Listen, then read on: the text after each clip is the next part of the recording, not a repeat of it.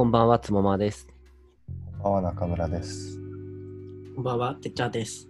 デザインチームはデザインに関わるすべての人にお届けするデザイントークバラエティ番組です。毎月1名のゲストデザイナーをお呼びして、その方の過去、現在、未来についておしゃべりをしていきます。ということで、えー9月第4週は、まあ、スピンオフなんですけども、えー田島千春さん、まあ、3回ありがとうございました。ありがとうございました。ス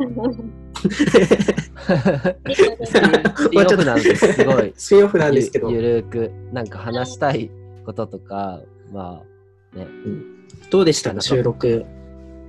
収録、なんか、そのつもくん結構喋り慣れてたから、なんか普通に言っちゃ,、言っちゃいけなそうなことをバリバリ喋ってた気がする。そうっすね。うんいや、でもいいと思うよ。間違ってないし、俺もそう思うし、そうだね。まあ言葉には気をつけた方がいいなと思ったけど、そうだよね。この世ってやつは、うん。中村くん、今回から初、田島3回初だけど、どうどうですか？どうでした？今まで。聞いてて。後ろで、あの、そうですね、聞かせていただいてはいたんですけど、ちょっとやっぱ、倫理とか哲学の話がすごい印象的で、マジ飲み行こ で、なんか、その、なん、なんていうんですかね、その、そそういう部分とデザインとこうつなげて考えてるんだなというか、なんかそのいろんな一見デザインと関係なさそうな部分でもいろいろこうつなげて考えてるのがすごいやっぱそうですね 大人大人だなっていうふうに思いました。う。大人だよ、もう、10個違うからね。大人だ。そうもうね。総額32歳ではいられない。多分ね、俺もう33になるかな。来週、再来週ぐらいで。え、違うよ。多分30だよ、来再来週で。あ、年そうだっけ ?88? 88だよ。今年32だよ。多分誕生日、誕生日1回。俺ね、今ね、多分33か32だなと思って生きてたわ、今。いや、30。結構序盤で分かんなくなるもんなんですか、それ。なんかね、3 30超えたぐらいからね、気にしなくなるかもね。えー、あ、でも分かんなくなる人いますよね。わかんなくなる人だよ。うーんここにわかんなくなる人気にするけど。まあ、あれですかね、その名乗る機会もないっていうか、なんか僕ぐらいだと、その、す年上の方と話したときに、確かに言われなのとかる、そう。確かにあんま聞かれなくなると。意識しないかもしれないですね。うん。私たちイラストレーターと同い年なんだよ。ええー、えー、すご。マジかイラ。ストレーター、えー、じゃあまだ若いんだよ。じゃあそれ。同期、タメってことですよね。イタメラストレーター。イラレと、あれとため。イラレとタメ。えーマジイラレと飲みに行きたいし。誰とタメだろうな、自分は。確かにアドビのソフトだったらん誰がダメなんだろう。でも XD は後輩な気がする。だいぶ、だいぶ後輩だ。絶対後輩ブリッジとかはためじゃない？うーん。えー、ブリッジダメなのなんか、でもブリッジってちょっと自軸。おじさんっぽくないそうか。なんか見た目おじさんっぽくないブリッジって。いや、ちょっとわかるわかる。ちょっと渋い感じある。うんなんか知識深いけどみたいな感じもあるし、インターフェースも。そうね。ちなみに、いられがためだっていうのはなんで知ったんですか？あ授業でいられの概要を説明するときに知った。えー、あ、同いえ同い年だみたいな。同い年って言うんですか？それで。でなんかそのその時はうっかりしてて、スライドをめくりながら説明してて、はい、言ってですね、いられが実は私と同い年なんですけど、絶対あと数枚めくったら、イラストレーターは1988年に開発されみたいな文章が出てきて、うわ、年齢バレたみたいな。同い年ってなるほど。1988年で書いてんじゃんみたいになって、うん。でみんなが、あ、先生30超えてんだみたいな感じになって、感じかな。なるほど。それちょっと気づい気づいちゃった。バレてしまうということに。30には見えないですよね、田島さん。マジ？見え何歳ないです。全然何。歳に見える ?3 歳ぐらい。20え、で同い年ぐらいに でも全然違和感ない 同い年か。ないですうんまあまあでも、つもくんって私だったら、つもくんの方が大人っぽく見えるもんね。いや、俺もだいぶ、今年ですごいおじさん感増したもん。あ、そうなんだ。うん。いや、もうさ、い髪ろんなをあれですかさ、ね、そうそうそう茶茶色というか。髪切って若くなりましたよね最近さ、結構もうさ、大人だからさ、いい大人、いいおじさんたちとさ、打ち合わせとかあったりするのね。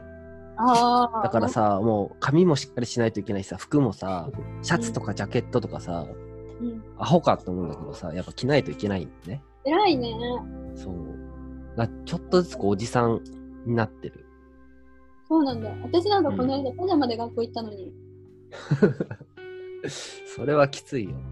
なんかさ、ドラえもんのさ、うん。EU で売ってるドラえもんのパジャマみたいなのあって、スウェットみたいな。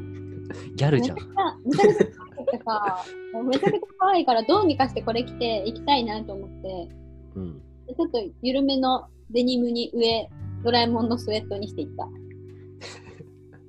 まあ、誰も何も言わないよね。あまあ、私のこと見てないしね、みんな。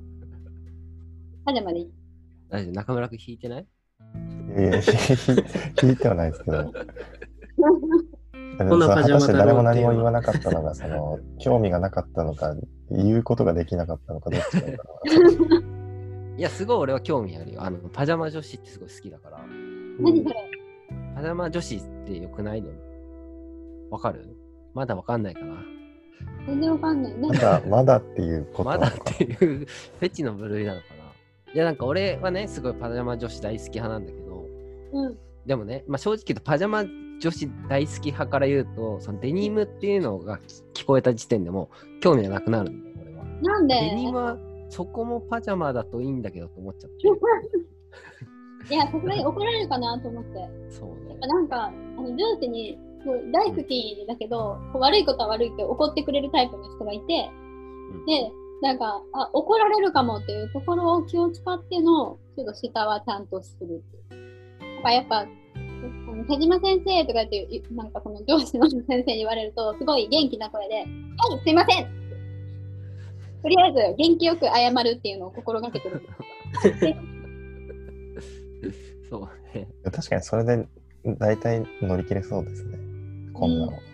やっぱなんか言い訳するより、まずすぐ、はい、すいません相手がびっくりするぐらいの大きい声で、はい、すいませんでした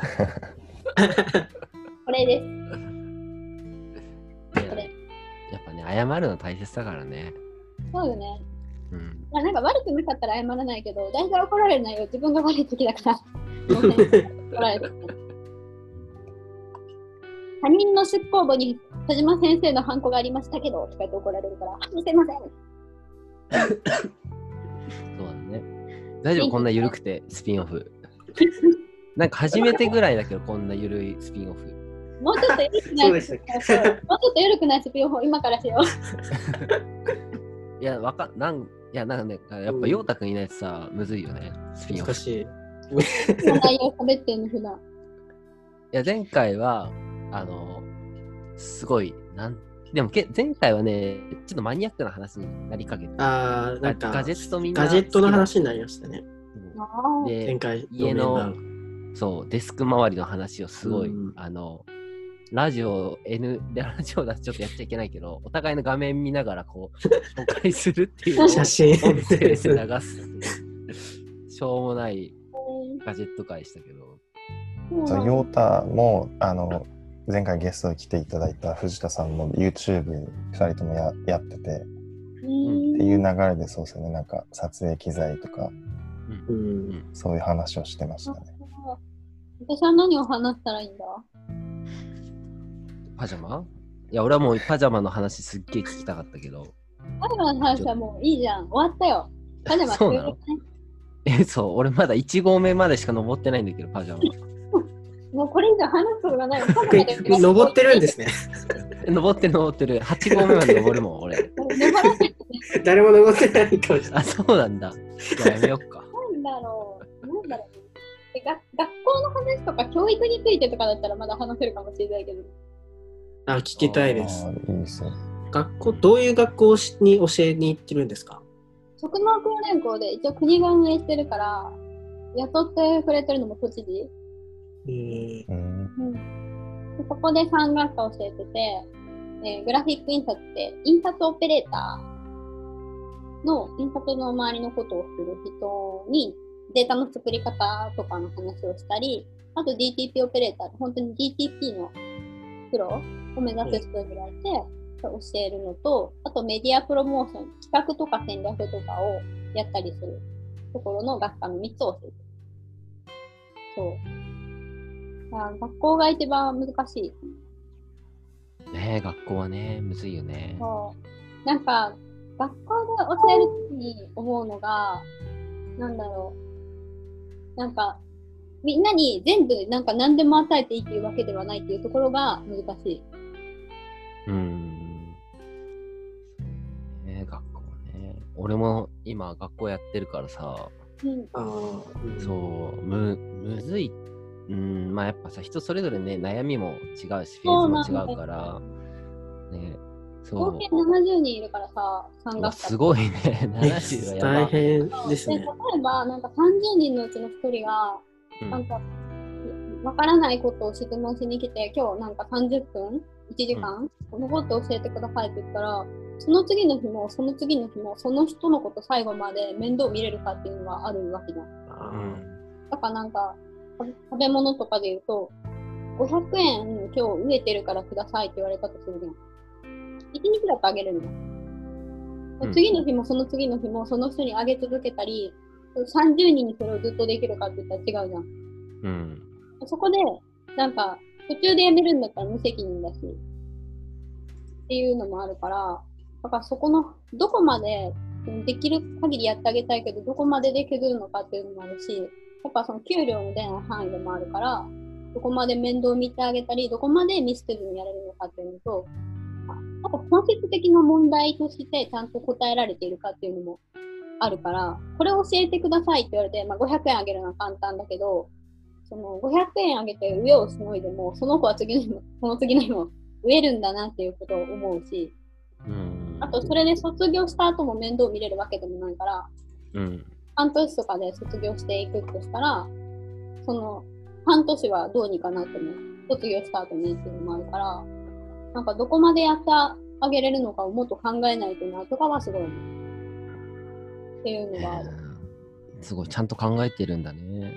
考えてるよ。これはね、そうなんか、全員に長文のさ、手紙張りのさ、コメントをさ、前、リサーチしてきた課題の裏に、なんか、みんなが書いてくれたプリントとかの裏にバーって書いちゃって、うん。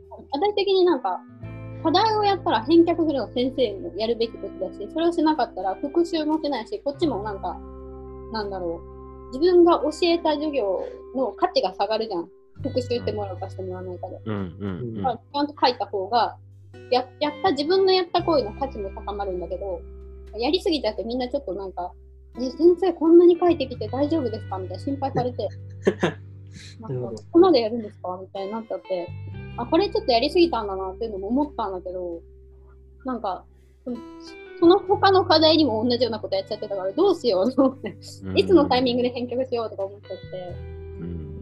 その、どこまでやってあげたらいいのかと、みんなのためにどこまでどうしようとか、教える内容とかも企画企画の学科だと、ウェブもグラフィックもあるから、うん。